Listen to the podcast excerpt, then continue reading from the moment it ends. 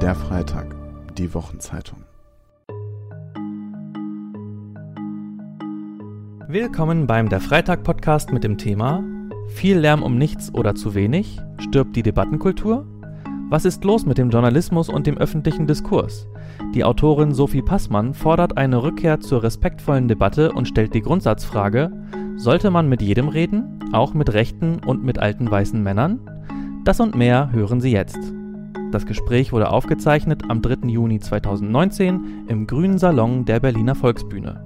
Wenn Ihnen das, was Sie gleich hören, gefällt, freuen wir uns über eine positive Bewertung bei iTunes und Co. Viel Spaß mit dem Freitag-Podcast. Herzlich willkommen zum Freitagssalon im Grünen Salon der Volksbühne am Rosa-Luxemburg-Platz. Ich wäre den Kollegen ganz, ganz verbunden, wenn sie den Pegel etwas runterdrehen würden, weil sonst bin ich nämlich taub, bevor diese Sendung vorbei ist. Schön, dass Sie den Weg hierher gefunden haben und äh, herzlich willkommen natürlich den Hörern daheim. Und Hörerinnen auch. Das ist das generische Dings da. Ich, ja. Jetzt geht das jetzt schon los. Oh Mann, ey. Radio 1, die sowieso. Also, ich begrüße, wie Sie sich schon gedacht haben, Sophie Passmann. Schön, dass Sie heute hier sind. Danke für die Einladung.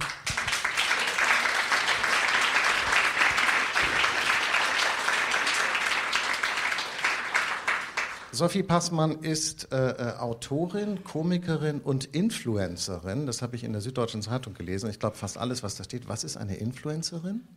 Das sind eigentlich Menschen, die mit ihrer Reichweite in den sozialen Netzwerken Geld verdienen, weil Machen- sie ihre Sie Reichweite auch? an Markt, Marken verkaufen. Das mache ich nicht, deswegen bin ich eigentlich der Definition nach keine Influencerin. Ich habe halt nur eine Reichweite und erzähle da Sachen, ohne Shampoo zu verkaufen. Schade eigentlich. Hätten Sie Interesse an einem neuen Shampoo? Ja, ich könnte eins gebrauchen. Ich finde, ich habe fettige Sitzt Haare. sehr gut, finde ich. Aber so. Ich stelle Sie trotzdem noch ganz kurz vor, für die Leute, die es nicht wissen. Sie wurden 1994 geboren, ganz, ganz weit im Westen der Republik, schon fast in Holland. Sie haben Politik studiert. Früh als Journal haben Sie die Politik auch abgeschlossen? Ja, Toll. Äh, äh, früh als Journalistin mein gearbeitet. Vater auch gesagt. Sie schreiben eine, Oh nein, so meine ich das gar nicht. okay. Das hat, das hat jetzt ungefähr vier Minuten gedauert. Nee, ist in Ordnung, klar, kein Problem. Machen Sie ruhig so weiter. Ähm, Sie schreiben eine, ich, war, ich wollte gerade nett sein, Sie schreiben eine Kolumne im Zeitmagazin, Sie moderieren im Fernsehen, Sie sind irre erfolgreich und Sie sind Mitglied in der SPD. Ja. Mein Beileid. Ja, ich wollte so einen Bereich in meinem Leben haben, wo ich keinen Erfolg habe und deswegen die SPD Ich mitgliedschaft. wollte gerade sagen, weil, weil, weil eigentlich so Leute wie Sie, so dynamische, nach vorne strebende, optimistische, kraftvolle Leute sozusagen der nächsten Generation, die das alles dann also schultern werden, was die vorige Generation verbockt hat, die erwartet man heute eher bei den Grünen, oder? Ja, ich kann mit den Grünen nichts anfangen, um ehrlich zu sein. Nee? Nee, äh, und ich bin auch weiterhin, auch wenn ich mit der äh, Arbeit der SPD nicht wirklich überzeugt, also ich bin nicht überzeugt, offensichtlich, wie jeder andere Mensch in der SPD auch, von dem, was die SPD da gerade macht. Aber ich bin von der Idee der Sozialdemokratie immer noch völlig überzeugt und eben von dem, was die Grünen da verkaufen, nicht. Auch wenn die eine geilere soziale Netzwerkstrategie haben. Okay. Ich bin übrigens auch in der SPD. Jetzt könnten wir uns duzen, das tun wir aber nicht, weil, weil das Okay. irgendwie komisch klingt. Ähm, ich habe aber noch gar nicht gesagt, worüber wir reden. Äh, wissen Sie, worüber wir reden wollen? Nee, tatsächlich nicht. Ah, okay. Es gibt zwei Themen, ähm, die ich äh, mir aufgeschrieben habe. Das Buch, was Sie geschrieben haben über alte weiße Männer. Und dann äh, äh, ein Thema, ich weiß gar nicht, ob man die miteinander verknüpfen kann mit so einer 180-Grad-Überleitung. Wahrscheinlich aber nicht. Dann machen wir einfach einen Break und fangen dann sozusagen neu an. Was nämlich los ist bei uns, warum die Leute alle so durchdrehen im Netz, warum das, man das Gefühl hat, dass Gespräche immer schwerer möglich sind und, und, und warum Kommunikation und Verständigung so schwierig geworden sind. Ja, Okay. beides sehr gerne. Toll, toll, toll. Ich finde es übrigens ganz nett, dass Sie mit mir reden. Ich finde auch nett, dass Sie mich eingeladen haben. Ja, ja, ja, naja, aber, aber in dem kleinen Film über dieses Thema, an dem ich ja mitwirke, da wollten Sie zum Beispiel nicht auftauchen. Ja, und Sie wollten bei Warum? meinem Buch nicht mitmachen. Psst. Also als Patt quasi. Warum wollten, ich bin aber, das, ich, Ja. ich, ich habe die Frage zuerst gestellt. Ja, das stimmt. Warum wollten Sie da nicht mitmachen? Ähm, weil ich mich weigere, bei Dokumentationen und Interviewreihen mitzumachen, bei der Vertreter und Vertreterinnen der neuen Rechten dabei sind und AfD-Menschen. Und weil sie jemanden von der neuen Rechten interviewen, möchte ich mein linksliberales Prestige, das ich da manchmal in solche Dinge mit reinbringe, nicht benutzen, um ähm, Menschenfeinde und Rassisten und Rassistinnen zu legitimieren. Okay, das ist, äh, ja, ich finde das, Bevor Sie klatschen, darf ich ganz kurz nochmal äh, Sie äh, äh, äh, so eine Art Klammer aufmachen und überlegen, was Sie da gerade beklatscht haben.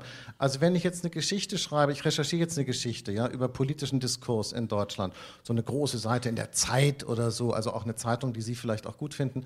Ähm, und dann will ich mit Ihnen reden. Fragen Sie mich dann, mit wem reden Sie denn sonst noch, Herr Augstein? Oh, Sie reden mit jemandem von der AfD, dann rede ich nicht mit Ihnen. Also würden Sie Ja. auch nicht auf der gleichen Zeitungsseite auftauchen wollen? Ja. Wenn das Das dieselbe kurz. Erzählung ist und dieselbe Geschichte, ähm, Das- halte ich das für problematisch. Das war es dann mit dem Journalismus. Ich bin ja auch keine Journalistin, deswegen ist alles gut. Nein, aber ich wäre ja Journalist und wenn Sie sozusagen teilnehmen in der öffentlichen, klar, Sie können natürlich jetzt immer sagen, äh, es herrscht sozusagen Vertragsfreiheit, ich muss gar nichts und so weiter, ist alles freiwillig. Aber ich finde es schon, äh, äh, äh, und jetzt mal ganz kurz mal Spaß und Sarkasmus beiseite, ich finde es ein extrem beunruhigendes Phänomen. Und ich nehme Ihnen das jetzt gar nicht persönlich übel, weil es gibt ja viele Leute, die so drauf sind. Da sind Sie jetzt ja nicht alleine. Es ja, äh, Margarete Stokowski liest nicht in einer Buchhandlung, wenn ein äh, hinten ein Regal ist mit Büchern von Leuten, die sie ihr nicht gefallen. Also es geht ja schon sehr, sehr weit. Und irgendwie habe ich das Gefühl, da bin ich dann echt ein ganz, ganz alter weißer Mann, weil ich irgendwie auch noch aus einer Zeit komme, wo man so im Prinzip erstmal redet, neugierig ist, zuhört, argumentiert, diskutiert und nicht von vornherein sagt, mit dir setze ich mich nicht hin. Ja, ich finde, das ist auch Ihr Job als Journalist, das zu tun. Und wenn Sie feststellen, dass es eine Bewegung gibt von Menschen, die nicht bereit sind, sich auf dieselbe Zeitungsseite abdrucken zu lassen, wie Ihren Vertreter von der neuen Rechten, dann ist es ja auch Ihr Job von, als Journalist, äh, diese Wirklichkeit zu hinterfragen und abzubilden und dann vielleicht eher darüber zu schreiben, was vielleicht das Problem mit der neuen Rechten ist. Und ich finde, dann kommt man der Wahrheit schon viel näher als mit so einem Wohlfühl, ähm, Ziegenkäse, Kubitschek-Stück, wo wieder drüber gesprochen wird, wie doll die sich alle siezen zu Hause. Also ich finde, äh, dass mein Problem mit ähm, solchen Leuten ist erstens, dass ich, glaube ich, ganz genau überlegen muss, mit wem lasse ich mich da irgendwo abdrucken. Das ist das Erste. Und das Zweite ist auch, dass ich in den letzten Jahren das einfach über bin, dieses ähm, leicht, ich finde auch leicht romantisch faszinierte Beschreiben der neuen Rechten, weil was, was glauben Sie denn, was so ein Vertreter von den neuen Rechten Ihnen sagen würde in dieser Oh, Dokumentation? da- das kann ich Ihnen aber erzählen und, und ich vielleicht, ähm, also wenn ich das sagen darf, weil ich war äh, in, in Weimar und habe da mit diesem Mann geredet, Karl-Heinz Weißmann, ein, ein, der ist gar nicht Vertreter der neuen Rechten, ist, der war immer schon rechts, ist ein alter Rechter. Und, ähm, Aber ist jetzt Teil der Strömung der neuen Rechten. Ja, aber er macht das schon ganz lange, das ist schon wichtig. Der ist jetzt nicht Schon der, auch, der der war schon das- lange, ist schon lange rechts. Das ja, natürlich. Besser. Ja, nein, das ist, das ist wichtig, weil, weil das sozusagen tatsächlich seine Überzeugung ist und das macht er schon immer. Das, ist, das spielt schon eine Rolle. Und ich fand das wahnsinnig spannend, weil ich glaube, das ist ein Teil der deutschen Kultur, Geschichte oder historischen Tradition, die gab es immer. Es ist ein ganz, ganz großer Irrtum zu glauben, wir hätten es mit einer neuen Rechten zu tun. Deshalb sage ich auch, der ist ganz alt, der hat das immer schon gesagt. Das ist so eine deutsch-nationale, deutsch-protestantische, in seinem Fall übrigens, Gedankentradition, die zutiefst verstörend ist, wenn Sie sich mit der auseinandersetzen. Wirklich unheimlich, auch in ihrer ganzen Kälte und wie ich finde, Amoralität, wirklich echt gefährlich. Das können Sie aber alles erst dann richtig ermessen, wenn Sie dem Typen mal zugehört haben. Also jedenfalls ging mir das so. Also ich halte, ähm, wenn Sie sich jetzt an diesem alten und neuen Rechten aufhängen, für mich ist der Begriff neue Rechte und ich glaube auch für Menschen, die sich mit der neuen Rechten viele Jahre auseinandergesetzt haben, ähm, ist eher ein methodischer Begriff. Also wie geht eine Strömung, die schon meinetwegen auch 20, 30, 40 Jahre rechts ist, im Moment damit um und wie versucht sie, ähm, die Mitte der Gesellschaft zu infiltrieren mit ihren Gedanken und das tut sie unter anderem auch mit Ansage und auch aufgeschrieben in Methodenhandbüchern für die neuen Rechten, damit, dass sie versucht, in möglichst bürgerliche und meinetwegen auch linksliberale, Stichwort Zeit, äh, Zeitungen zu kommen und das, um somit den Eindruck zu erwecken, dass das, was sie da denken, also was diese Menschen da denken, nur eine Position von vielen ist. Und sie können meinetwegen ein Stück schreiben, also sie dürfen eh, mir ist völlig egal, was sie schreiben, so schreiben sie, was sie möchten, aber ich finde es überhaupt nicht problematisch als Journalist ähm, über dieses Phänomen zu schreiben. Ich finde aber, sobald ich in einer Dokumentation auftauche, wo jemand von der neuen Rechten ist und ich tauche da auch auf, wird sofort der Eindruck erweckt, das sind beides Positionen, die sind erstmal gleich viel wert. Und ich finde, in dem, in dem Moment, wo ein Mensch ähm, die Menschheit in verschiedene Klassen und Wertigkeiten unter, unterteilt, ist es nichts mehr, was genauso sag und denkbar ist, wie ich als linksliberale SPD-Socke versus ähm, einem neoliberalen Christian Lindner. Das ist einfach keine bürgerliche Position. Es ist eine rechte Position, die versucht, Menschen zu, also in unterschiedliche Wertklassen zu unterteilen. Und das ist nicht in Ordnung. Und ich finde, wir sollten auch nicht in, der, in den Medien die Öffentlichkeit, die, die, ähm, den Eindruck erwecken, dass es normal sei. Ich fürchte, ja, ich fürchte, ähm, also sagen wir mal, vor, vor fünf Jahren oder vielleicht vor, vor fünf Jahren hätte ich Ihnen noch zugestimmt. Da hätte ich das genauso gesehen wie Sie. Ich glaube, dass dieser Zug inzwischen abgefahren ist. Das heißt, da versuchen Sie einen, einen Damm zu halten, der ist längst brüchig und porös. Und was Sie nicht als normal anerkennen wollen, ist längst, was heißt schon normal? Das ist sozusagen unsere Realität. Diese Leute sind dabei, unsere Realität zu prägen mit ihren Diskursen, mit ihren Formulierungen, die sie einfließen lassen in, in unsere Gesamtgesellschaft. Also die, die Idee, ich könne bekämpfen durch Ignorieren oder bekämpfen durch Weggucken oder bekämpfen durch Verweigern, sozusagen. Ich glaube, das ist zu spät. Da ich, ich verstehe diese Idee. Ja. Ich, bin, äh, ich habe gar nichts gegen die Idee. Ich glaube nur, it's over. Der Zug ist echt abgefahren. Jetzt geht es nur noch praktisch äh, kämpfen. Also ich glaube, die drei Sachen, die Sie unterstellen, äh, die tue ich gar nicht mit dem ähm, Verweigern, mit neuen Rechten aufzutauchen in der Dokumentation oder in, einer, in einem Interviewband oder und so weiter, ähm, weil man kann ja gleichzeitig ähm, ganz aktiv dafür kämpfen, dass diese Position niemals als normal anerkannt wird. Und kleiner Exkurs, ich finde, Realität und Normalität sind zwei Begriffe, die nicht äh, äh, das Gleiche bedeuten. Also nur weil es Realität ist, ist es nicht eine normale Position, auch wenn sie mittlerweile demokratisch legitimiert in Parlamenten sitzt. Und ähm, man, kann, man kann sogar, finde ich, viel besser dagegen kämpfen und ähm, dagegen angehen, wenn man sagt, nee, ich habe halt keinen Bock mit dem, mit irgendjemandem von der neuen Rechten in einer Doku rumzuhängen. Und da, wir reden jetzt mal ganz weltoffen darüber, vielleicht sind nicht weiße Menschen Menschen ja doch weniger wert. Erzählen Sie doch mal, ist ja spannend. Also nein, was, was sollen wir denn da diskutieren? Das ist einfach rassistisch, Punkt. Und dagegen muss man angehen, da gebe ich Ihnen völlig recht. Ich bin auch kein Fan von diesem ähm, Wohlfühl- links sein, wo man sagt, nee, ich mache das nicht und das reicht mir jetzt auch. Aber man muss schon, finde ich, einen Schritt weiter gehen. Aber ich finde, der erste Schritt ist, sich mit der Methode der neuen Rechten auseinanderzusetzen und dann festzustellen, ähm, die seit Jahrzehnten oder zumindest seit, seit einem guten Jahrzehnt schreiben die auf, wie sie vorgehen wollen und es funktioniert seit Jahren nach diesem Handbuch perfekt. Und ich finde nur zu sagen, nur weil der Damm porös ist, jetzt haben wir quasi schon jahrelang Fehler gemacht, dann, dann kaufen wir halt wieder genau da den Beton, wo er, der porös geworden ist. Das ist so ein bisschen, ähm, finde ich fast ein bisschen mir zu wenig kämpferisch. Also ich, ich war ja mal früher Gerichtsreporter und habe also auch Geschichten geschrieben über Leute, die noch viel schlimmere Sachen gemacht haben, als nur rechts zu sein.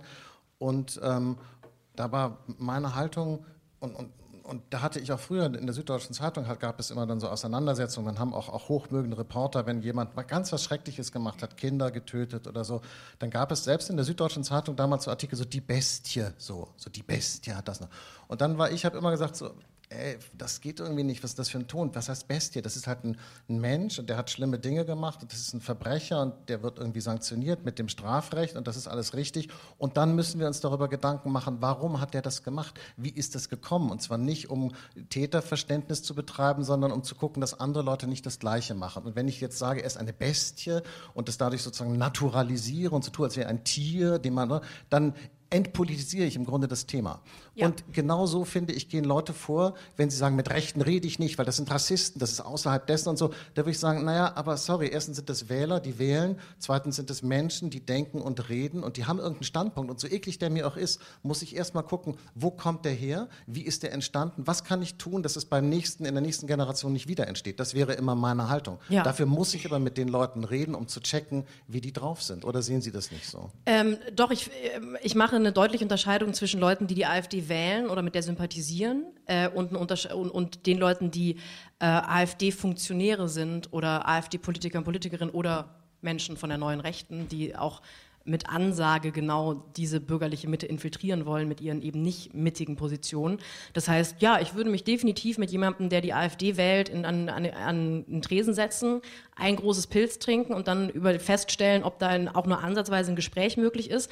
Weil oft stellt man ja fest in so einem Gespräch, so weit ist man dann in manchen Bereichen doch nicht aus, auseinander und in anderen dann ganz fürchterlich. Und ich finde, man muss trotzdem andere Regeln anwenden bei Leuten, die jahrelang in der Öffentlichkeit stehen und bei mir hört es dann irgendwo auf bei einer Holocaust-Relativierung, bei ähm, dem Bewerten von Menschen, äh, Vergleich von Menschen mit Tieren, also all diese Dinge. Ich finde, dass da, da wird auch der Diskurs nicht klüger durch, weil sie sind ja offensichtlich jemand, der möchte, dass es alles noch einen Ticken klüger und, und durchdachter wird. Ich finde sogar eher, es sorgt dafür, dass die Medien sich an jemandem von der AfD abarbeiten und gar nicht zum eigentlichen Thema kommen, weil man muss man, man muss sich erstmal eine Viertelstunde daran abarbeiten, dass der zwar bei der AfD ist, aber so stattdessen in der Zeit hätte man auch mühelos die eigentliche, das eigentliche Problem der Gesellschaft diskutieren können.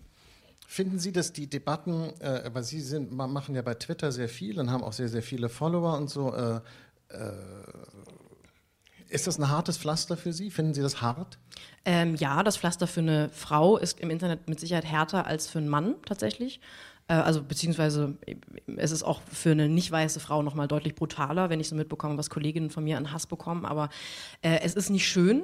Also es gibt ganze Foren, die sich mit der Frage auseinandersetzen, wer von diesen Leuten äh, mich vergewaltigen würde, wenn er könnte, so. Und das kriegt man dann so einmal am Tag per Google Alert reingespült und denkt so, warum mache ich den Scheiß eigentlich? Man muss aber dazu sagen, ich glaube, die sozialen Netzwerke sind nicht brutaler als die Gesellschaft an sich. Äh, man hat nur einfach einen einfacheren, bequemeren und feigeren Ausspielweg für die eigenen Ressentiments. Das heißt, der Sexismus in den sozialen Netzwerken ist nicht schlimmer als im echten Leben. Nur man bräuchte mehr Mut, um diesen Sexismus im echten Leben einer Frau an den Kopf zu werfen. Und dass Robert Habeck da am vergangenen Jahr ausgestiegen ist, finden Sie das richtig? Können Sie es verstehen? Würden Sie das auch machen? Nö, ich fand es nicht richtig. Ähm, er macht jetzt mehr auf Instagram. Das muss man gut oder schlecht finden. Sie meinen, das passt auch besser zu den Grünen? Ähm, also ich finde es, ich, auf einer Ebene, mein erster Gedanke, ganz ehrlich zu sein, war, jetzt reiß dich mal zusammen. Das war mein allererster Gedanke, weil ich dachte, Robert Habeck, so ich finde, ich finde seine Ansprache fantastisch in sozialen Netzwerken, ich finde es sehr zeitgemäß. Ich glaube, er ist auch ein, ein großer Faktor für den Erfolg der Grünen. Aber ähm, dass man aus sozialen Netzwerken aussteigt, weil man offensichtlich ähm, die Impulskontrolle nicht hat, nicht jeden dummen Gedanken, den man da offensichtlich gerade hat, per Video ins Internet zu spülen, ähm, das fand ich ehrlich gesagt ein bisschen lame äh, und auch ein bisschen schwach und äh, auch schade, weil ich finde, man darf also man sollte ja eher daran arbeiten, dass man die Fehler nicht mehr macht und nicht feststellen, oh, ich habe jetzt dreimal denselben Fehler gemacht. Vielleicht lasse ich einfach diese, vielleicht lasse ich einfach das Bespielen eines gesamten Mediums als Bundesforscher in einer der größten Parteien in Deutschland. Ja, dann mach das, Robert, dann lass das halt. Und können Sie sich denn vorstellen, dass, dass äh, er vielleicht auch aufgehört hat, weil ihm das ich meine, er hat ja damals gesagt, er hört auf, weil er merkt, was es mit ihm macht. Und jetzt sagen Sie, es ist ein bisschen lame, warum hast du nicht mehr Self-Control? Aber ehrlich gesagt, wenn er merkt, dass da praktisch dieses Medium, die, die Technologie stärker ist als seine Selbstkontrolle. Das ist also, das, das, geht Ihnen nicht so. Sie haben das voll im Griff praktisch so. Ich glaube, don't drink and text und nicht nach 23 Uhr und immer erst noch mal schlafen drüber und dann abschicken und. Also ich habe tatsächlich ein paar Regeln, die funktionieren ganz gut. Also ich twitter nicht, wenn ich getrunken habe. Das ist schon mal etwas, was glaube ich Hilft, die meist, a, hilft, meisten ja. A bis D-Promis sich so im Internet mal irgendwie ähm, aufschreiben könnten und versuchen könnten zu verfolgen. Ich äh, teile nichts, was privat ist aus meinem Leben, aber natürlich habe ich mich auch schon verrannt. So, aber nicht, weil ich in sozialen Netzwerken agiere, sondern weil ich auch im echten Leben, im analogen Leben ungefähr 37 Mal am Tag irgendwas sage, was ich nicht hätte sagen sollen. Und in sozialen Netzwerken herrscht dann oft die Kultur, ähm, einen Tweet als absolutistische Charakterschau eines Menschen zu sehen und zu sagen, sie hat das geschrieben, deswegen ist sie jetzt diese Art von Person. Und ich würde das, glaube ich, auch nochmal anders bewerten bei Robert Habeck, wenn er halt nicht äh, einfach ein Spitzenpolitiker wäre. Ich finde, das ist fast eine Art von Arbeitsverweigerung. Eine der wichtigsten Medien, gerade Twitter ist ja nichts anderes als ein Stehempfang von allen Hauptstadtjournalisten und Journalistinnen und ein paar Politikern und so und Jan Böhmermann. Das ist ja Twitter. Und ähm, da nicht hinzugehen als Spitzenpolitiker, finde ich ähm, äh, schade bis Arbeitsverweigerung. Und er hat das ja, find, er hat das ja schon gemacht, weil er zweimal Videos hochgeladen hat, in denen er halt ja, auch Quatsch gesagt hat. Aber, so. aber Moment, ganz kurz. Die Videos waren aber produziert von anderen Leuten und geschnitten und alles, die hatte er ja nicht nachts im Eben. Jum. Also in der, man, das war das, wo man dachte, so, Entschuldigung, deine Presseabteilung sollte dann aufhören zu twittern und nicht du. Weil ich meine, das habe ich eh nicht verstanden. Aber es ist, ist egal, ist egal. Ich habe andere Frage. Und zwar, was, warum, warum ist es so, dass dass ich das Gefühl habe, dass die Rechten im Netz viel besser klarkommen als die Linken. Dass das Netz viel eher ein Ort geworden ist für so äh, regressive, irgendwie böse äh, äh, Ideen als für so progressive, optimistische. Oder stimmt das gar nicht? Bin ich dazu pessimistisch? Ich glaube, Sie sind nicht pessimistisch. Ich glaube, Sie wenden im Digitalen dieselbe äh, Methode an wie im Analogen, sich an Rechten irgendwie ein bisschen abzuarbeiten.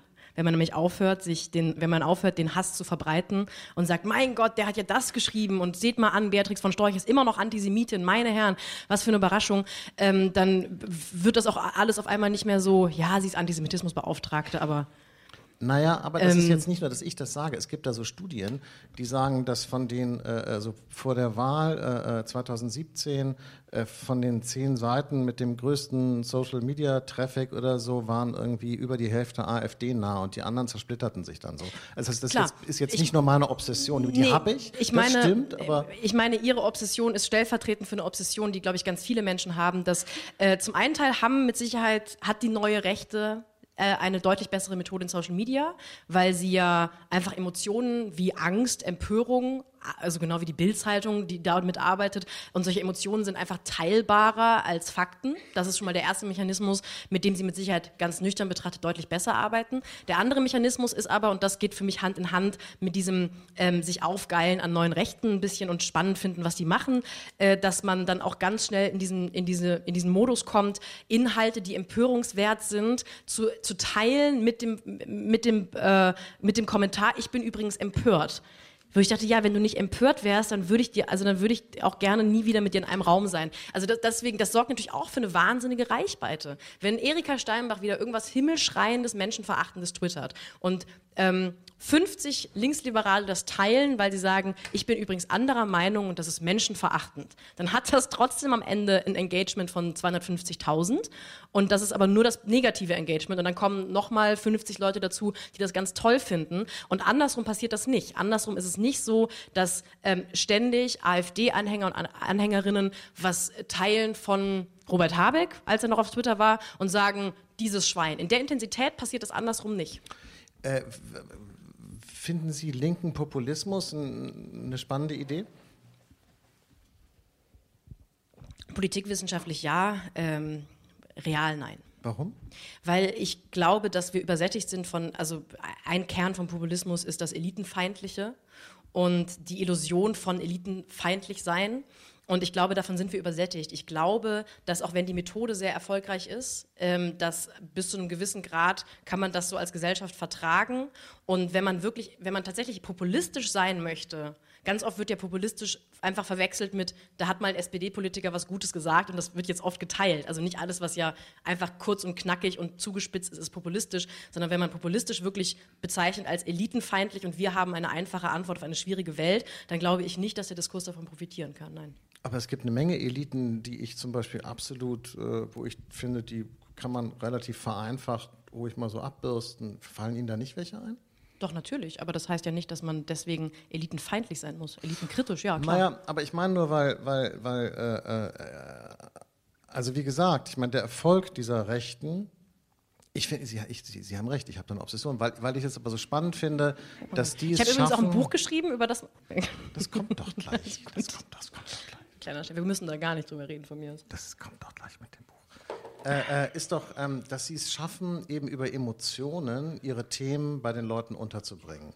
Und ich finde, das machen die Linken viel zu wenig. Aber das ist ja nicht Populismus. Angst, das ist doch Wut, nicht Populismus. Hoffnung, Liebe, Sie das als- sind alles ganz Sie als- starke Emotionen. Sie, der gerade eine flammende Rede darüber gehalten hat, dass man aufhören muss, ähm, dass man, dass man beziehungsweise medienmoralisch an Berichterstattung rangehen muss. Sie müssen doch aufpassen mit so einem Begriff wie Populismus. Na, wenn Sie überschreiben, dass Sie das nicht gut finden, dass aus einem Straftäter dann eine Bestie gemacht wird, da gebe ich Ihnen ja völlig recht. Aber andersrum müssen Sie dann auch bei anderen Begriffen, die Ihnen vielleicht eher zugutekommen äh, im, im Sprachgebrauch, doch auch unterscheiden. Und es ist nicht, eine Zuspitzung ist nicht populistisch die AfD, die so tut, als sei sie nicht Teil des großen Spiels und so tut, als würde sie jetzt endlich mal im Bundestag aufräumen, aber selber dieselben Strukturen benutzt und dieselben Mechanismen nutzt, das ist populistisch. Spenden, Spenden, Spenden. Ja, Spenden, Spenden. Spenden. Danke für das Schlagwort. Soll ich dazu noch was sagen? Ja, Spenden. Spenden. Gut. AfD-Spenden. Ähm, Sie hören den Radio 1 und Freitagssalon aus der Volksbühne am Rosa-Luxemburg-Platz. Ich sitze hier mit Sophie Passmann. Und jetzt reden wir über alte weiße Männer. Ähm, Frau Passmann, sind Sie eigentlich sehr eitel? Ja. Ähm, Sieht man das meinen Haaren nicht an? alles, was ich jetzt sage, wäre falsch. deshalb ähm, Aber ich versuche es manchmal. deshalb sage ich jetzt gar nichts. Ähm, ich habe ja auch gelernt in den letzten zwei, drei Jahren. Ähm, ist Eitelkeit bei Frauen was anderes als bei Männern? Ich glaube, Eitelkeit ist erstmal dieselbe, dieselbe Emotion und spielt sich aber in der Gesellschaft, wird anders ausgespielt bei Männern und Frauen. Warum machen Sie Ihre Arbeit? Weil ich nichts anderes wirklich kann und das das Einzige ist, was manchmal mich den Schmerz der Welt vergessen lässt. Und wollen Sie bei Ihrer Arbeit gesehen werden oder wollen Sie etwas bewirken oder wollen Sie etwas lernen oder wollen Sie alles zusammen oder in welcher Gewichtung? Alles zusammen. Ähm, Da habe ich es Ihnen jetzt aber auch relativ einfach gemacht. ja. ja. aber ich nehme ja, was ich kriegen kann. Sie Ja. haben es mir eben ja auch schwer gemacht. Aber, aber äh, äh, was ist denn wichtiger? Gesehen werden oder lernen? Also ich bin völlig über von dieser deutschen Unterhaltungsattitüde so zu tun, als würden Leute, die sich freiwillig auf eine Bühne stellen, nicht gesehen werden wollen. Wir sind alle wahnsinnig eitel und ganz schlimme Rampensäue und haben Ängste in uns drin, die nur von einem anonymen Klatschpublikum, glaube ich, ein bisschen gestillt werden können. Ähm, das ist so, glaube ich, was Deutsches, dass man so tut, ach nee, das ist mir gar nicht so wichtig. Doch, natürlich, wir sind alle wahnsinnig eitel und wollen auf die Bühne. Das heißt, das Gesehen-Werden ist ein wichtiger Aspekt, aber ich glaube, es ist, zum, es ist ungefähr gleichgewichtet wie das andere, weil ich möchte durchaus auch was lernen, weil anders würde ich, glaube ich, den Job gar nicht machen können und son sonst würde es, glaube ich, in, binnen weniger Jahre ein wahnsinnig uninteressantes sich selbst abfeiern und da gibt es auch mal Spitzen und Tiefen bei allen, glaube ich, Menschen, die das machen, was ich mache, dass es mal zu doll wird und mal könnte man sich ein bisschen mehr abfeiern. Aber ich glaube, das gehört alles tatsächlich zusammen. Ich mache nicht das, was ich mache, nur weil ich gesehen werden möchte, weil sonst könnte man auch noch andere Sachen machen. Äh, was denn? Na, ich könnte zum Beispiel ja tatsächlich Influencerin sein. Wenn ich jetzt, wenn ich jetzt die Reichweite, die ich habe, verkaufen würde an, an äh, jeden Monat neu an irgendwelche Firmen und Produkte, dann würde ich monetär deutlich eleganter leben als jetzt und würde dann dazu noch auf irgendwelche nichtssagenden Influencer Awards eingeladen und könnte jeden Abend auf einem roten Teppich stehen und danach schlechte Canapés essen. Also wenn es darum ginge, nur gesehen zu werden, dann hätte ich mit Sicherheit andere Ausspielwege, die weniger Mühe machen würden. Also ich habe ähm, im, im, in meinem Leben die Erfahrung gemacht, dass ich äh, doch einige sehr, sehr, sehr, sehr, sehr, sehr eitle, alte Männer kenne und ich glaube keine einzige alte, eitle Frau. Wissen Sie, was ich meine? Es gibt so einen Typus von Leuten, weil ich finde das mit der Eitelkeit ein wichtiges Thema, gerade in diesem äh, Medien- oder Öffentlichkeitsgeschäft. Und ich kenne eine ganze Reihe jüngerer, sehr, sehr eitler Frauen, die auch extreme Selbstdarstellungen haben und da auch ganz schön rough und tough sind und so und auch gar nicht so sympathisch oder lustig, sondern irgendwie echt eitel. Aber komischerweise nur bis zu, ab, bis zu einer bestimmten Generation. Und was ich mich jetzt frage, und da hätte ich jetzt gerne Ihre These, meinen Sie, das kommt dann noch, dass wir später genauso viele unangenehme, eitle Frauen haben, wie wir jetzt schon eitle Männer haben? Ich würde gar nicht, ich würde gar nicht ihrer Beobachtung zustimmen. Ich glaube, dass man einfach bei Frauen eine, ein, eine Grundeitelkeit gewöhnt ist. Dass Frauen einfach viel eher von Anfang an gewöhnt, gewohnt sind, sich selbst auf ihr Äußeres zu reduzieren bis zu einem gewissen Grad und so die eigene, ähm, das eigene Aussehen zu thematisieren. Oder meinen Sie eitel? Ich meine nicht, okay. aussehen, Entschuldigung. Ah, also okay. hätte ich Sie meinen, deutlicher Sie meinen eitel als, als Ich meine einfach als so ein. Gestus irgendwie so, äh, kennen Sie nicht so diese Leute, die so Männer, die so, so über 70 sind und wenn Sie den, die nach der Uhrzeit fragen, erzählen Sie ihnen, was für tolle Typen Sie sind und dass Sie das immer schon gewusst haben und immer schon gemacht haben und hören dann überhaupt nicht mehr auf zu reden? Sind Sie fertig? Ja, Schiebshot. Schiebshot. ja. Ist okay. Nee, jetzt mal ohne Spaß. Das ja, ist, äh, ähm, und Frauen ja. in dem Alter sind so nicht. Und Das ich, stimmt. Und ich, wüs- ich wüsste jetzt gerne, ich, ich meine das im Ernst, ich wüsste gerne, ob Sie glauben, dass das sozusagen sich ändert. Ich glaube, das ändert sich bis zu einem gewissen Grad, weil ähm, was Männer so besoffen von sich selbst macht, den Typus Mann, den sie meinen, den meine ich jetzt mit besoffen von sich selbst. Mit Sicherheit ist nicht jeder Mann besoffen von sich selbst, bevor ich jetzt, ich versuche jetzt die Menge an Mails, die ich nach, dieser, nach diesem Interview bekomme, ein bisschen runterzufahren, damit die ganzen Jürgens sich nachher beruhigen und mir nicht schreiben. Ähm, Ich glaube, dass die einfach gewohnt sind, in einen Raum reinzukommen und erstmal den Mittelpunkt darzustellen, diesen Typus Mann. Die sind das gewohnt, dass wenn sie reden, dass ihnen zugehört wird, dass sie auch erstmal so lange reden können, wie sie wollen und dass die zwar mal vielleicht versucht werden zu unterbrechen, unterbrochen zu werden, aber dass sie eigentlich weiterreden können, dass sie die Welterklärer sind. Das wird bis zu einem gewissen Grad natürlich auch einem gewissen Typus Mann abverlangt, zu erklären und vorauszugehen und Bescheid zu wissen. Aber das, glaube ich, sorgt dafür, dass, diese, dass dieser Typus Mann so eitel ist. Ich glaube, da kommt ein, mit Sicherheit eine Generation Frauen nach, die diese Art von Selbstdarstellung auch haben, aber ähm, mit Sicherheit nicht in dieser Intensität, weil trotzdem wird auch eine eitle, welterklärende, wahnsinnig erfolgreiche und unerträglich selbstbesoffene Frau nicht das Gefühl bekommen, dass ein Mann in derselben Position und Situation bekommt, wenn er einen Raum betritt. Nämlich erstmal Heidewitzka, da ist jetzt erstmal ein Mann. Wow. Und eine Frau ist halt erstmal, jetzt gucken wir erstmal, was die so kann. Und dann unterbrechen wir sie viermal und gucken, ob sie dann noch weiter redet. Und dann respektieren wir sie vielleicht. Und ich glaube, das dämpft tatsächlich eine gewisse Art von Eitelkeit sehr. Jetzt darf ich auch was sagen. Ähm, empfinden Sie sich denn als Frau echt benachteiligt? Also ja. äh, äh, haben Sie Situationen in Ihrem Leben, wo Sie merken, scheiße, wenn ich jetzt ein Typ wäre, wäre das anders gelaufen? Ständig. Wirklich ständig. Und das ist auch keine, nee, das ist auch keine feministische Argumentation, um sich selber einfach jetzt äh, die Arbeitsgrundlage noch für ein paar Jahre zu geben. Ähm, ich bin schon aufgetreten bei selber Qualifikation und selber Bekanntheit für ein Achtel der Gage eines Kollegen und das ist nur aufgeflogen, weil ich sehr eng mit diesem Mann befreundet war.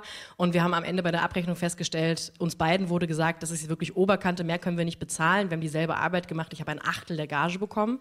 Das geht weiter damit, dass ich jedes Mal aufs Neue bei einem neuen Engagement rechtfertigen muss und argumentieren muss, dass ich für meine Arbeit bezahlt werden möchte, dass es auch angebracht ist, dass ich Geld verlange. Mir wird ständig vermittelt, dass es eine Frechheit ist, dass ich ähm, überhaupt quasi meine Miete bezahlen möchte, weil es ja auch Werbung für dich. Das kriegen jetzt sowieso Selbstständige und Musiker auch, männliche.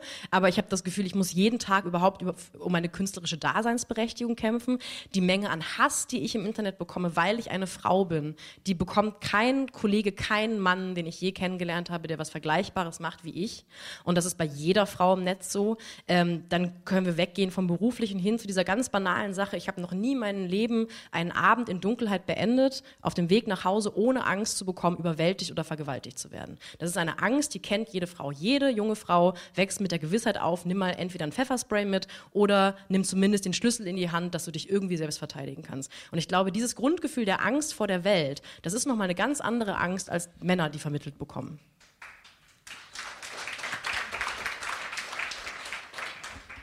Sind Sie zufrieden mit dem Verlauf der MeToo-Debatte? Überhaupt nicht. In Deutschland überhaupt nicht. Also Sie können ruhig, also warum? Ich nehme geschlossene Fragen immer so als Geschenk, weil ich denke, ähm, na, wenn man das vergleicht mit äh, dem Ver Verlauf von Sie meinen, das ist ungünstig? Sollte ich die Fragen anders formulieren? Nein, nein, überhaupt nicht. Ich dachte so, vielleicht wollen so. Sie einfach eine ja. schnelle Antwort. Nee, gar nicht. Wir hm. haben ja Zeit. Also ähm, wenn man sich anschaut, wie MeToo verlaufen ist in den Vereinigten Staaten, äh, wo wirklich Köpfe gerollt sind und Konsequenzen gezogen wurden und ähm, Strukturen versucht wurden zu verändern, Gremien anders besetzt wurden, eine ähm, Debatte angestoßen wurde, die zumindest, sag ich mal, im linksliberalen Künstlerumfeld in den Vereinigten Staaten äh, zu einer Art Konsens wurde und ich das mit, den, mit Deutschland vergleiche, finde ich es beschämend und deprimierend, dass einfach keine Art von Konsequenz passiert ist. Sondern ganz im Gegenteil, dass man eigentlich immer noch so diskutiert. Dieter Wedel, wirklich, wirklich Leute, kann man nicht. Also ich finde, ähm, das ist deprimierend und hat mich auch emotional, was, diese feministische, was diesen feministischen Kampf angeht, um Jahre zurückgeworfen. Sie wissen, Sie erinnern sich vielleicht an den Text von Caroline Würfel, äh, damals äh, Zeit Online, wo sie äh, ähm, äh, geschrieben hat, ähm, wie sehr sie das belasten würde, dass es eben keine Konsequenzen gibt. In Deutschland, das war sozusagen zur Hochzeit der Debatte in Amerika, wo in Amerika Namen genannt wurden. Und sie hat gesagt, warum werden in Deutschland eigentlich keine Namen genannt? Und dann hat sie so eine Typologie aufgemacht. Kennen Sie den Text nicht? Äh, also hat sie so eine Typologie aufgemacht. Wir kennen euch alle, der Berliner Galerist. Ah, doch, wir, wir wissen, der jedem die Zunge ja. in den Mund steckt, der Ressortleiter, der jedem in den Schritt greift. Und dann kam so eine ganze Reihe. Und ab da ungefähr dauert so zehn Tage, zwei Wochen, einen Monat, drei Monate, je nachdem, saßen praktisch alle Leute in Berlin rum, dachten, ist es der oder ist es der oder ist, wer ist jetzt gemeint und so. Und äh, Frau Würfel hat auch keinen Namen genannt. Hätten Sie einen Namen genannt? Also ich habe den, hab den Text, ich erinnere mich an den Text, ähm, aber ich würde gerne weg von dem Text gehen, weil ich eigentlich die Arbeit ungelesen nicht bewerten möchte von der Kollegin. Ich glaube, wenn ich diese Hätten Art Sie von Namen genannt? wenn ich diese Art von Text geschrieben hat, hätte, hätte ich Namen genannt, ja. Nein, nein, nein. Ich meine, würden Sie jetzt Namen nennen? Wenn, mal angenommen, nehmen wir jetzt mal jemanden, den Sie kennen. Also nehmen wir mal auch Leute, die in Ihrem Buch vorkommen, zu denen wir gleich kommen. Also mal angenommen, Sie wüssten jetzt, dass Sascha Lobo oder Christoph Arment schlimme übergriffige Typen sind. So, würden Sie das dann sagen? Das sind die natürlich, davon weiß ich nichts. Um Gottes Willen, ich ich habe jetzt nur mal Namen, verstehen Sie, echte Menschen. Weil komischerweise dann ändert sich das Klima der Unterhaltung nämlich sofort komplett. Ja. Also wenn Sie wüssten, dass Christoph Arment, der Chef des Zeitmagazins, ein Busengrabscher ist, würden Sie das sagen? Ich glaube, wenn mir das selber passiert wäre, ja. Aber und wenn Sie, wenn eine Freundin zu Ihnen kommt, eine Kollegin, die sagt, das kann, äh, bei uns im Büro, es ist echt unfassbar, ich gehe durchs Büro und wo immer praktisch der Zack und, und jetzt schon wieder und es nervt total. Andererseits, was soll's, das ist halt, wir kennen ihn ja, so sind die Männer, naja und so. Was würden Sie denn dann machen? Weil das, was ich jetzt beschreibe, ohne Christoph Arment, ist ja die Realität. So läuft es ja im echten Leben. Ja, ich, also ich kenne tatsächlich nicht den Fall, dass ich in meinem Umfeld eine Frau in der Branche habe, die das gerne öffentlich machen möchte, aber sich nicht traut, weil ich bin mir sicher, dann äh, würde ich dafür sorgen oder beziehungsweise mithelfen, dass es öffentlich wird. Ähm, es ist eine enorme Angstkultur, ja, absolut. Den Frauen, denen solche Dinge passieren, die sich unwohl fühlen, sei es in Redaktionen, sei es in äh, anderen Medienbetrieben ähm, oder sag ich mal diese ganze diese ganze Branche, die wir da jetzt grob meinen, ähm, da hat man natürlich Angst, dass dass man selber am Ende eigentlich nur den Nachteil hat, weil das, was MeToo uns in Deutschland gelehrt hat, ist ja eher, es wird erstmal drei Monate darüber diskutiert, warum hat Caroline Würfel nicht eigentlich keine Namen genannt und dann wird darüber diskutiert, ist er wirklich so ein schlechter Kerl und dann wird nicht darüber diskutiert, was man dafür tun könnte, dass die Frau, die sich geäußert hat, ähm, sich sicherer fühlt. Also die Kultur ist ja nicht so, dass sie Opfer schützt, beziehungsweise auch mutmaßliche Opfer schützt und deswegen kann ich total verstehen, dass Frauen das nicht öffentlich machen würden. Wenn mir das passieren würde, sofort. Ähm, Sie haben in, in, in Ihrem Buch, zu dem wir dann jetzt sozusagen zack die Überleitung gemacht haben, über die alten weißen Männer, äh, geschrieben, Feminismus ist unbequem, omnipräsent und lästig. Ja? Also, äh, und wer sich äh, Feminismus betreibt, muss sich von der Idee verabschieden, sich bei Männern beliebt zu machen. Das haben Sie geschrieben. Jetzt habe ich Ihr Buch auch gelesen. Das ist mal ein guter Anfang. Und ich finde, dass Sie sich irre beliebt gemacht haben bei den Leuten, mit denen Sie geredet haben. Weil Sie irre nett sind zu denen. Ich meine, im Nachhinein bereue ich es fast, dass ich das nicht gemacht habe, weil, weil, weil Sie sind so nett. Vielleicht, vielleicht wenn Sie zu mir auch, ich weiß nicht, aber Sie sind so, so liebenswürdig mit denen umgegangen. Ja, das ist, glaube ich, meine grundsätzliche Art, dass ich ähm, beim Planen dieses Buches, beim Überlegen, wie dieses Buch sein könnte von der Temperatur her, überhaupt kein Interesse daran hatte, eine Streitschrift zu schreiben. Und das war, ist ja mit Ansage, mit Untertitel ein Schlichtungsversuch. Das heißt, dieser Ton ähm, ist immer dann, ähm, ich, habe versucht, in den Treffen ein Puffer zu sein, weil es gibt durchaus auch Kapitel, in denen mir ähm, so himmelschreiend frauenfeindliche Sachen gesagt werden, dass ich darauf auch nicht mehr, ich möchte quasi dieses, dieses Gaga-Argument gar nicht mehr mit einem Gegenargument äh, legitimieren, beziehungsweise Einer hat das gemacht, Herr Langhans, glaube ich. Die anderen waren doch, haben doch alle im Grunde gesagt, ja, das ist ein Riesenproblem und wir müssen alle und wir haben ganz viel und so. Die haben alle die sozial erwünschten Antworten gegeben. Jein, äh, das finde ich, weil diese Einschätzung kommt öfter von Männern interessanterweise. Und ähm, wenn ich mit dem Buch auf Lesungen bin oder auch wenn ich da eher mit Frauen drüber spreche, die vielleicht auch sich mit Feminismus auseinandersetzen, mehr, äh, vor allem als Frau, dann äh, werden diese Zwischentöne ganz klar. Dass nämlich an den Stellen, die ich quasi unwidersprochen habe stehen lassen, bin ich mir sicher, dass jeder Mensch, der das Buch quasi mit der Intention liest, es nicht komplett scheiße zu finden von Anfang an, versteht, ja, natürlich sagt dieser Mensch gerade das, was er sagen soll, aber er sagt das mit einer Wortwahl, einem Ton, einem Gestus, einer Mimik und einem Umfeld, das allen völlig klar ist, er macht sich, er versucht sich gerade hier als großen Feministen darzustellen. Deswegen habe ich ja auch nicht einfach ein Interviewband gemacht, sondern ich habe ähm, diese Treffen aufgeschrieben und versucht, diese, diese Temperatur einzufangen. Und ich glaube, das war meine Aufgabe. Meine Aufgabe war nicht, ähm, erfolgreiche, einflussreiche Männer zu fragen, bist du nicht vielleicht ein Antifeminist, weil die, das ist doch gerade so Zeitgeist, sag doch mal irgendwas, was deine Karriere beendet. Ich bin ja nicht doof, ich weiß ja, dass das nicht passiert. Aber deswegen ist es ja wichtig, diese Zwischentöne einzufangen. Und ich glaube, das habe ich getan. Und zu dem Beliebtmachen, ähm, wenn ich, wenn ich ähm, in den Wochen nach der Erscheinung des Buches die richtigen Feuilletons gelesen habe, habe ich den Eindruck, dass es mit dem Beliebtmachen auch nicht wirklich geklappt hat. Also so richtig stimmt Ihre These auch nicht.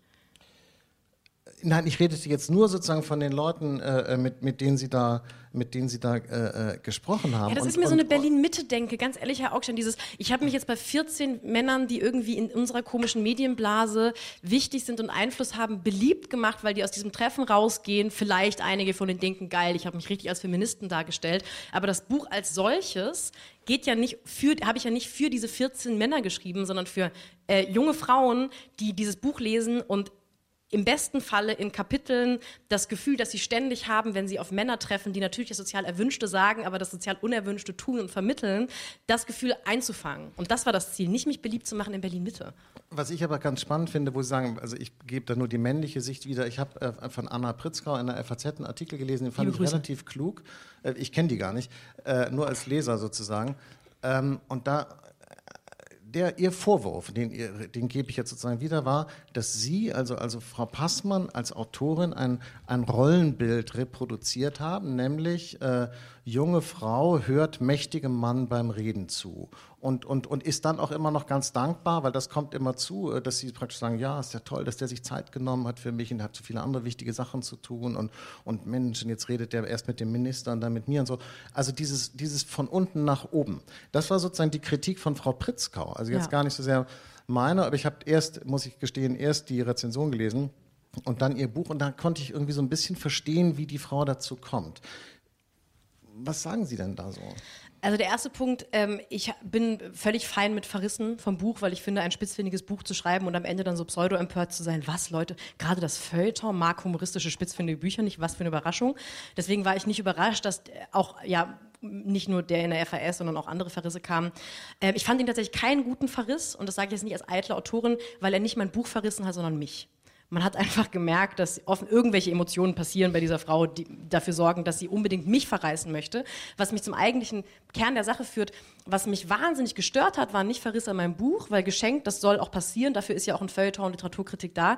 Was mich gestört hat, ist, dass offensichtlich Feministinnen denken, dass sie anderen Feministinnen sagen können, wie ihr Ton zu sein hat. Nein, ich bin Sophie Passmann, ich habe mich entschieden, ein Buch zu schreiben. Ich habe mich entschieden, gerade das Gegenteil von dem zu machen, was man von mir erwartet, was meistens die Prämisse für jeden guten Witz ist. Und die Sachen, die Sie beschreiben, es trifft ja erst die wichtigen Männer und dann mich, das ist halt so eine Sache, die kann man entweder wortwörtlich lesen, das kann man machen, wenn man beim FAS-Feuilleton arbeitet, oder man kann halt vielleicht auch verstehen, dass ich eigentlich Satirikerin bin und merken, dass es so eine Art von self-deprecating Humor ist. Ich mache mich kleiner, als ich bin. Dadurch entsteht die Asymmetrie, die Sie beschreiben. Man kann aber eigentlich dann auch feststellen, dass es eine humoristische Selbstermächtigung ist, die dazu führt, dass ich am Ende die bin, die die Deutungshoheit in diesen Kapiteln hat. Das ist das Erste, was mich stört, weil ich will mir nicht im Namen des Feminismus von anderen Frauen sagen lassen, wie ich zu sprechen habe und wie ich Bücher zu schreiben habe. Und die andere Sache ist eben, dass ich den Eindruck habe, dass man das Buch halt man kann quasi in jedem zweiten Satz irgendwas finden, was man eigentlich an mir kacke findet und dann findet man das halt im Buch als Textbeleg. Und das finde ich eine okaye Methode, aber dann soll man doch einfach das Buch weglassen. Und nicht den Eindruck erwecken, dass ich so ein treu doofes, ähm, eigentlich antifeministisches ähm, äh, Heimchen am Herd Buch geschrieben hätte, weil das ist eigentlich das Gegenteil. Ich mache mich auch teilweise über manche dieser mächtigen Männer lustig. Das kann man allerdings nur verstehen, wenn man einen Sinn für Humor hat und den unterstelle ich jetzt mal in aller Deutlichkeit Anna Pritzkau nicht. Warum war äh, da kein wirklicher alter weißer Mann dabei? Erkläre ich, also ähm, das war tatsächlich auch nicht die Idee des Weil Buches. Sie wissen, es, da fallen einem ja sofort ein paar ein. Genau, richtig. Matosek, äh, Broder, äh, äh richtig. Was ich, Martenstein oder so. Es gab da, es gab. Ganz kurz, wollten die, haben Sie, was, haben auch Leute abgesagt? Wollten Klar. die nicht oder, oder haben Sie die gar nicht erst gefragt? Es haben Leute abgesagt. Ähm, Matusek mit Sicherheit hätte ich einfach nicht angefragt. Ähm, es gibt auch ein paar, die naheliegend sind, wo Leute dann nach der Lesung kommen und sagen, warum hast du eigentlich nicht XY gefragt? Es gibt ein paar natürlich, die haben nicht mitgemacht. Ich habe auch Absagen bekommen. Aber die Idee des Buches war nicht, dass ich alte weiße Männer treffe und dann als junge Feministin sage, ach ja, stimmt, das sind ja alles alte weiße Männer und die sind ja auch ein bisschen von gestern. Und dass ich mit der gedanklichen Prämisse, mit meiner Idee von dem Typus alter weißer Mann in das Treffen reingehe und diese Idee bestätigt bekomme. Die Idee war ja eher, Menschen zu treffen, die in Machtpositionen sind und genau deswegen das Potenzial hätten, ein alter weißer Mann zu werden. Weil der alte weiße Mann ist eben jemand, der Macht innehat und diese Macht kann ein Mann dann entweder benutzen, um den Wandel voranzutreiben, der ihm am Ende individuell nicht nutzt, oder er kann eben durch auch ein sehr sozial erwünschtes Verhalten, indem er die vielleicht richtigen, vermeintlich richtigen Antworten gibt, ähm, so tun, als sei er ein ganz progressiv, aber eigentlich am Ende nur seinen eigenen Platz oder seine, seine eigene Macht zementiert. Und diese Männer fand ich viel spannender, weil da ist noch eine Art von Zweifel. Weil gerade so jemand wie Matusek oder, oder Martenstein oder auch Jan Fleischhauer, das sind alles Männer, die leben ja auch in der Öffentlichkeit und zwar auch reflektiert davon, dass sie eine gewisse Art von altem weißen Mann darstellen. Das heißt, ich würde mich jetzt nicht mit Jan Fleischhauer treffen können und wir würden am Ende für dieses Buch drüber sprechen und er würde so eine Art von Erleuchtung haben oder durch eine Katharsis laufen innerhalb von einer halben Stunde und merken, ach so, nee, das gesamte Fundament, was meine Miete bezahlt in der Außenwirkung, das ist jetzt blöd, weil alte weiße Männer sind blöd. Und das fand, das hätte ich, das hätte ich treu doof gefunden. Diese Männer einzuladen, die allen sofort einfallen, wenn man alte weiße Männer sagt, und dann festzustellen, ja, das sind ja wirklich alte weiße Männer, weil die haben sich vor ein paar Jahren dafür entschieden, dem Zeitgeist ihr altes weißes Mannsein aufzudrängen. Sie haben ein, ein Gespräch ja mit Fleischhauer gemacht für den Spiegel. Das fand ich übrigens sehr, sehr gut. Da haben Sie, finde ich, wenn ich das sagen darf, also das haben Sie sehr, sehr gut gemacht, denn das Danke. hätte komplett schief laufen können. Nein, das hätte ja für Sie ganz, weil er ist ja sehr klug und lustig und hat ja irgendwie so eine hohe. Ist er tatsächlich, auch wenn Sie nicht mögen, was er schreibt. Nee, sie lachen eher, weil das so klingt, als wäre ich nicht klug und lustig. Nein, er ist ein gefährlicher Typ. Ich hab, wollte nur erklären, woher Er das ist, ein, Lachen er ist kam. ein gefährlicher Gesprächspartner sozusagen gewesen und ich fand das äh, relativ cool, äh, wie Sie das abgewettert haben. Das darf ich doch sagen, also immer, fand ich. Ja, ich, weil ich habe, glaube ich, zugesagt, weil ich den Eindruck habe, dass ich auch eine ganz gefährliche Gesprächspartnerin sein kann, wenn ich Ja. möchte. Sehr schön, ja. Okay, okay, okay, schon gut, schon gut, schon gut. Nein, es ist, ähm, Sie haben völlig recht, weil er hatte, genauso wie ich in dem Buch die Deutungshoheit hatte, hatte er am Ende beim Interview die Deutungshoheit und es hätte auch in die Hose gehen können. Ich weiß aber, oder ich hatte die Ahnung, dass ein Jan Fleischhauer ähm, zum Teil zwar davon lebt, dass er so eine Art von altem weißen Mann mit Reflexion darstellt, aber eben auch ähm, so eine Art von Vertrauenswürdigkeit und alte Werte. Das heißt, ich hatte irgendwie die Ahnung, dass er mich nicht übers Ohr haut. Gut, das ist natürlich so ein Trick irgendwie. So, man tut so, als wäre man ein alter weißer Mann, der einen alten weißen Mann spielt und in Wahrheit ist man einfach ein alter weißer Ja, Mann. richtig. Genau, ja. Ähm, Sie äh, schreiben in dem Buch ähm, über diese äh, äh, Leute, Sie denken, Sie würden Ihre Stellung der Gesellschaft ihr, Ihrer Begabung verdanken und dabei verstehen Sie nicht, dass es eben wegen des Geschlechts und der Hautfarbe da sind, wo Sie sind. Ja? So, Geschlecht und Hautfarbe. Im globalen Maßstab gilt das ja für alle Weißen, auch für die Frauen, oder? Ja, absolut. Das ist nämlich das Interessante, dass in dem Buch Alte weiße Männer eigentlich über die Hautfarbe gar nicht geredet wird, weil sie sind ja auch ziemlich, also jedenfalls, also weiß. Ich bin, ich bin komplett weiß. Ich bin, Ja. ähm, habe Nazi-Urgroßeltern, also ich habe quasi, das ist ähm, alles safe. Ich bin so weiß wie ein, ein Bond-Bösewicht aus Schweden in so einem Film.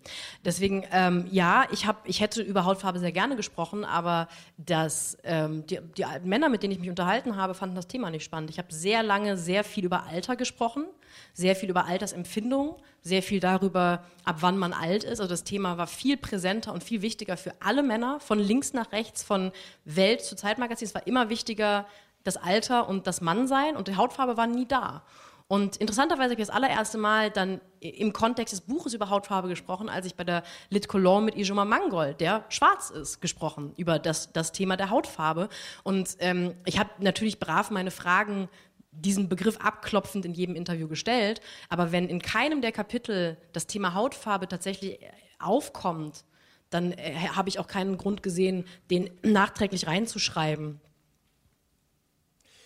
Äh, ist Alice Schwarzer ein alter weißer Mann? Nein, Warum nicht? weil sie kein Mann ist. Können nicht auch Frauen alte weiße Männer sein? Ja, die Frage kriege ich öfter gestellt. Ähm, der alte weiße Mann meint natürlich eigentlich einen, einen Typus von, ich habe die Welt verstanden und durchblickt. Dann ist sie es deutlich. Genau. Richtig. Ähm, was aber, äh, man meint oft gefühlig den Typus des alten weißen Mannes, aber ich glaube, woher der Begriff alter weißer Mann kommt, ist, dass man einen Menschen beschreibt, der alle möglichen Privilegien, die es so in unserer Gesellschaft gibt, auf sich vereint. Weiße Hautfarbe, hetero, nein, sie ist keine, sie ist kein Mann. Aber, aber wenn sie auf Demonstrationen zu Leuten sagt, so, äh, ich fasse dich an oder nur, nur, Männer dürfen dich nicht anfassen, sie haben das mitbekommen neulich, irgendwie so. Ja. Äh, Ich finde das schon interessant. Also gut, sie nehmen sie da einfach in Schutz, weil sie Nee, biologisch ich nehme ich quasi nehm eine Alice Frau Schwarzer, überhaupt nicht in Schutz. Wir können von mir aus gerne über alle rassistischen und islamfeindlichen Ressentiments von Alice Schwarzer sprechen. Ich möchte nur erklären, warum, glaube ich, der Begriff alter weißer Mann gewählt wurde. Ähm, es ist die Männlichkeit, es ist das Weißsein. Eigentlich meint es ja den heterosexuellen Mittelklasse bis Oberklasse ähm, weißen, nicht behinderten Cis-Mann. Das meint ja quasi alles, was man an Privilegien haben kann, hat der, man. Ah, jetzt hab ich's. Herr Grenell, der amerikanische Botschafter, ist das ein alter weißer Mann? Ja, der ist halt schwul.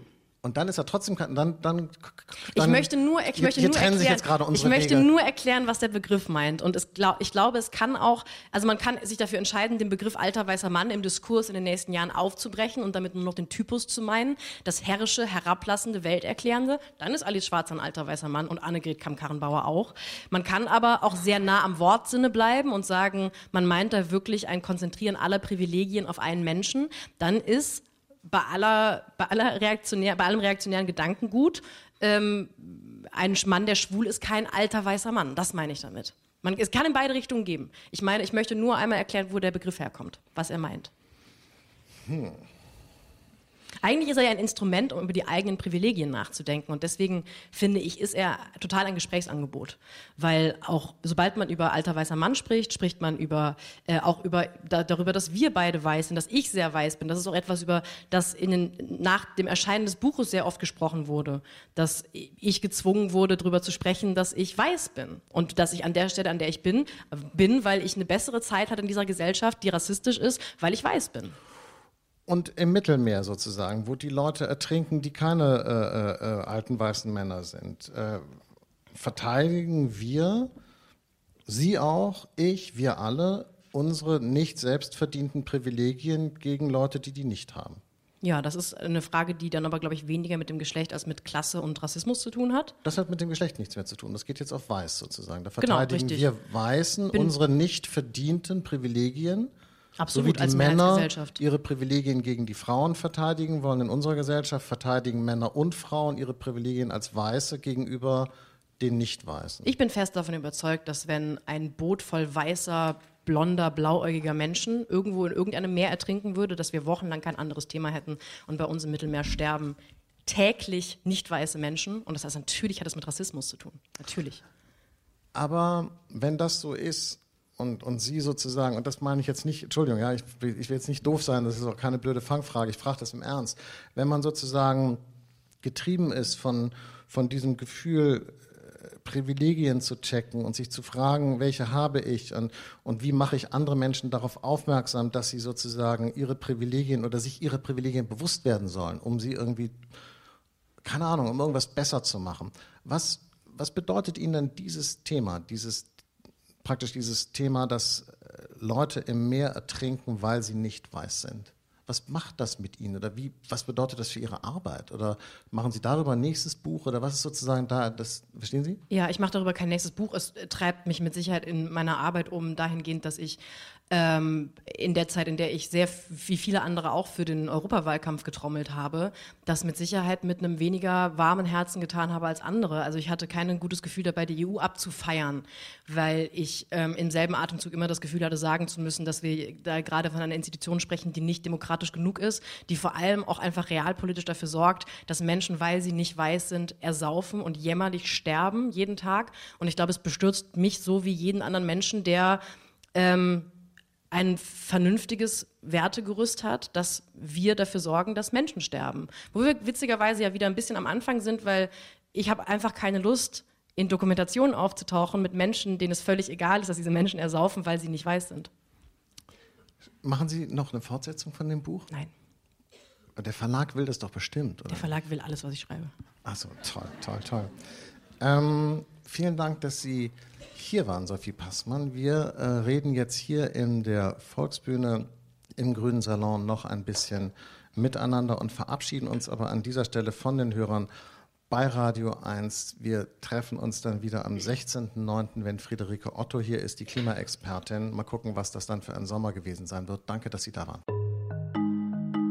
Das war der Freitag-Podcast mit einem Gespräch zwischen Sophie Passmann und Jakob Augstein. Weitere Beiträge aus den Themenbereichen Politik, Wirtschaft, Kultur und Alltag finden Sie auf freitag.de.